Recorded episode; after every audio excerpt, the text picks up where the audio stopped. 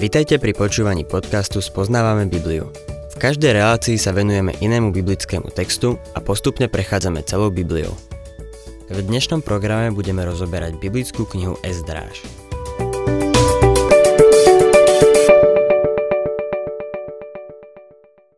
Milí poslucháči, v predchádzajúcej relácii, v ktorej sme sa venovali 9. kapitole Ezdráša, sme boli svetkami biedného a úbohého stavu Izraelitov po návrate z babylonského zajatia. Izraeliti sa totiž neoddelili od pohanských národov, ale vstupovali s nimi do zmiešaných manželstiev, čo ich viedlo k uctievaniu cudzích bohov.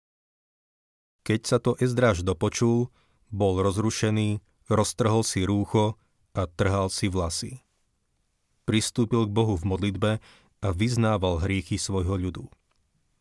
Táto modlitba bola začiatkom veľkého duchovného prebudenia. Prebudenie vždy vedie k reformám. Keď máme skutočné prebudenie, nepotrebujeme expertov na skúmanie otlačkov prstov, aby sme videli výsledky. Otvorme si teraz 10. kapitolu Ezdráša a budem čítať prvý verš.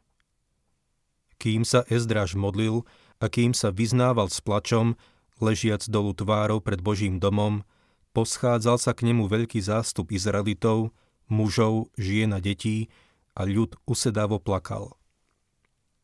Boží ľud bol teraz usvedčený z riechu a bolo to zaiste veľmi potrebné.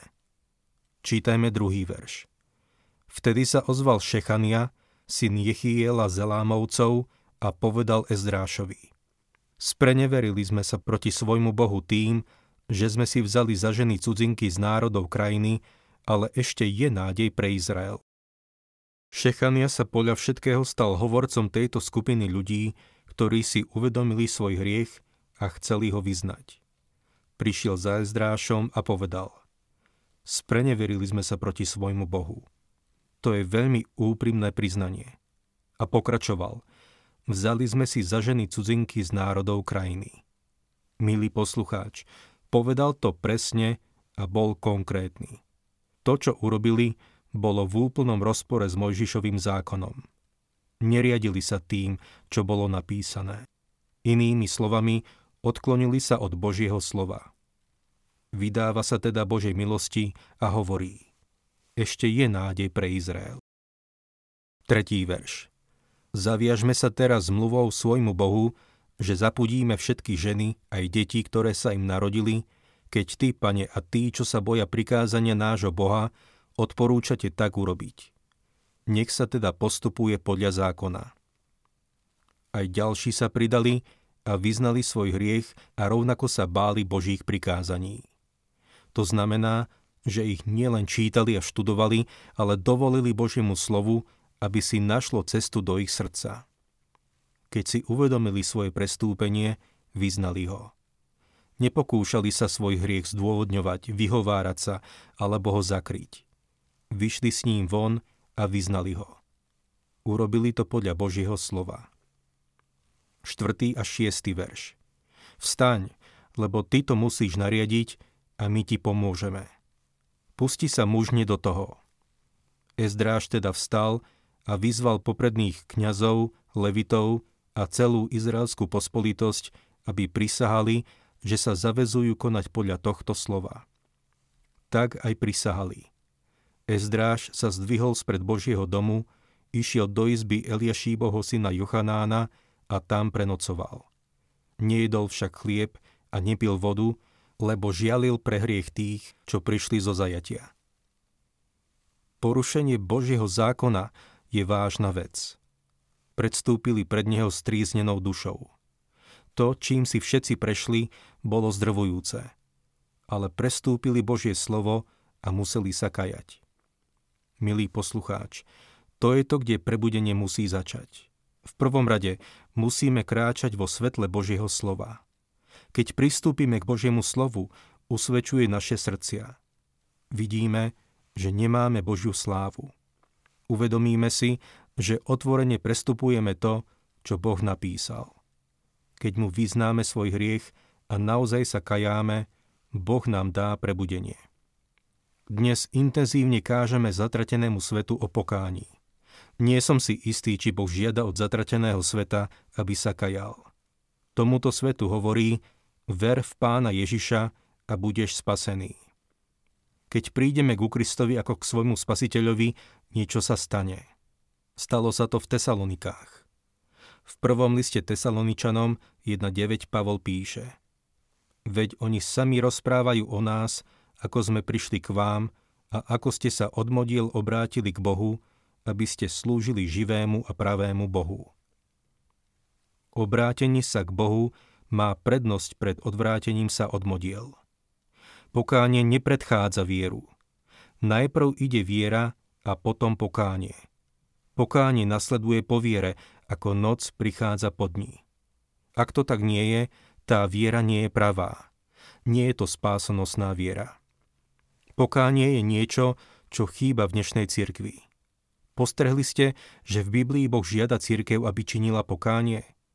V siedmých listoch adresovaných siedmým cirkvám v Malej Ázii, ktoré sú zaznamenané v zjavení Jána, Boh žiada všetky okrem dvoch, aby činili pokánie.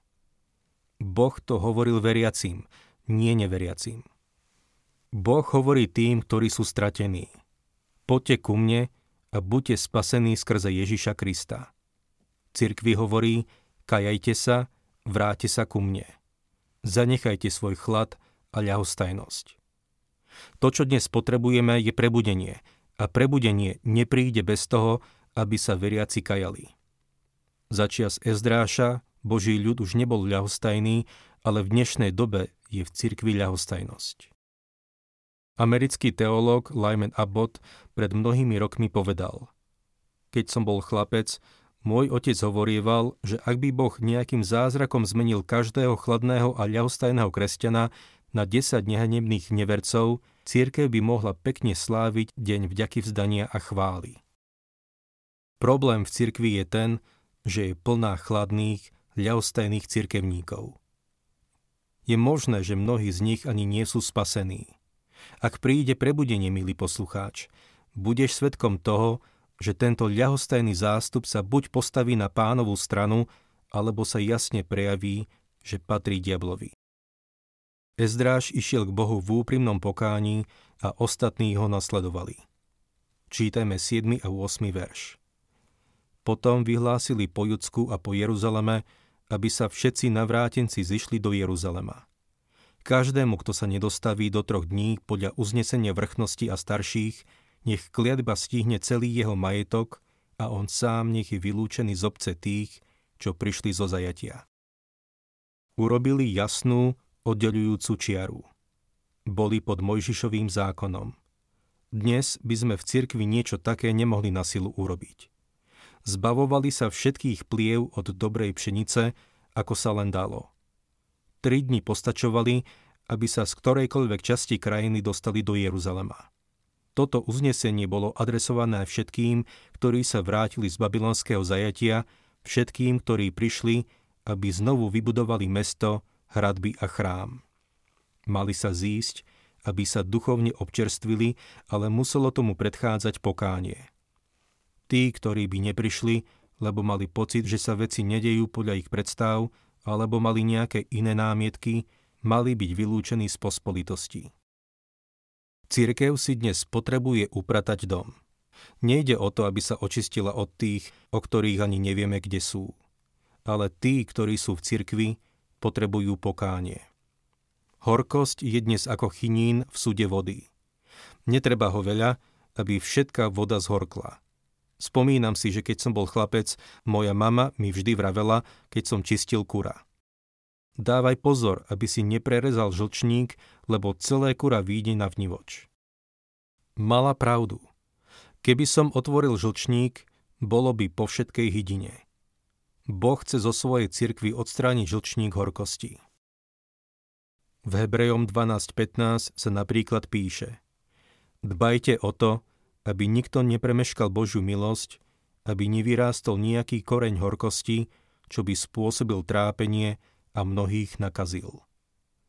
Stačí zo pár takých, čo sa stále stiažujú a kritizujú a celé duchovné prebudenie bude udusené. Tak veľa ľudí stroskotalo kvôli horkosti. Čítajme 9. až 11. verš. Do troch dní sa zišli do Jeruzalema všetci judskí a benjamínskí muži. Bolo to v 9. mesiaci, 20. dňa toho mesiaca. Celý národ sedel na priestranstve pred Božím domom a triasol sa pre samotnú vec i pre lejaky. Vtedy vstal kňaz Ezdráž a povedal im Spreneverili ste sa tým, že ste sa poženili s cudzinkami a tak ste rozmnožili previnenie izraelského ľudu. Preto sa teraz vyznajte hospodinovi, Bohu svojich otcov, urobte mu povôli a oddelte sa od národov tejto krajiny a od cudziniek. Inými slovami, nebuďte len poslucháčmi Božieho slova, ale aj uskutočňovateľmi slova. Veľa sa dnes hovorí o tom, že treba niečo robiť, ale to, čo je naozaj potrebné, je poupratovať. Je potrebné, aby sme vyznali svoj hriech. Dokonca aj to treba vyznať, ak nám chýba láska. Pán Ježiš povedal v Jánovi 13.35. Podľa toho všetci spoznajú, že ste moji učeníci, ak budete mať lásku jeden k druhému. Pokračujme ďalej 12. veršom. Celé zhromaždenie odpovedalo veľkým hlasom. Sme povinní urobiť tak, ako nám hovoríš. To, čo Ezdra žiadal od týchto ľudí, bola horká pilulka. Som si istý, že týmto ľuďom trhalo srdce, keď sa mali oddeliť od svojich milovaných. Je zaujímavé, že počas tohto zhromaždenia prišiel lejak. 13. verš. No ľud je početný, je čas dažďov a nevydržíme stáť vonku. Okrem toho, to nie je práca na jeden deň ani na dva, lebo sme sa veľmi mnohí previnili v tejto veci. Prišiel lejak a všetci sa chceli rozísť. Našli teda iné riešenie. Nebudeme tu stáť v daždi, zvlášť keď sú tu ženy a deti. Aby sme to nerobili narýchlo, stretneme sa niekedy na budúce a urobíme to poriadne. 14. verš. Preto prosíme, nech naši predstavení zastupujú celú obec a všetci, čo sa v našich mestách poženili s cudzinkami, prídu v určenom čase so staršími a so sudcami jednotlivých miest, kým sa od nás neodvráti páľava hnevu nášho Boha pre túto vec. Ezdrášovi záležalo na tom, aby sa všetko urobilo tak, ako sa má, a tak to teda urobili. Prejdeme k 19. veršu. Zaručili sa, že svoje ženy prepustia a že za svoju vinu obetujú barana zo stáda. Spomínaná obeď symbolizovala jednotu ľudu – zjednotili sa v tomto úsilí napraviť veci vo vzťahu k Bohu. Nasledujúce verše uvádzajú mená tých, ktorí sa zaviazali prepustiť svoje ženy, cudzinky. Uzavreli túto slávnostnú zmluvu a zaviazali sa ju splniť. Čítajme 44. verš. Títo všetci si vzali cudzinky. Boli medzi nimi už aj také, ktoré mali deti. Tento verš hovorí jeden veľmi smutný príbeh. Viny otcov sa prenášajú na deti.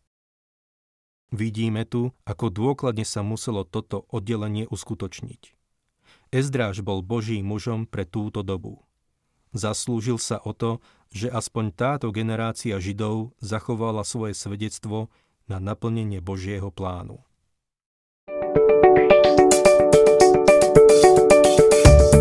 Ak sa vám páči program Spoznávame Bibliu, budeme radi, ak ho odporúčite svojim známym a dáte like, alebo nás začnete sledovať na facebookovej stránke Spoznávame Bibliu.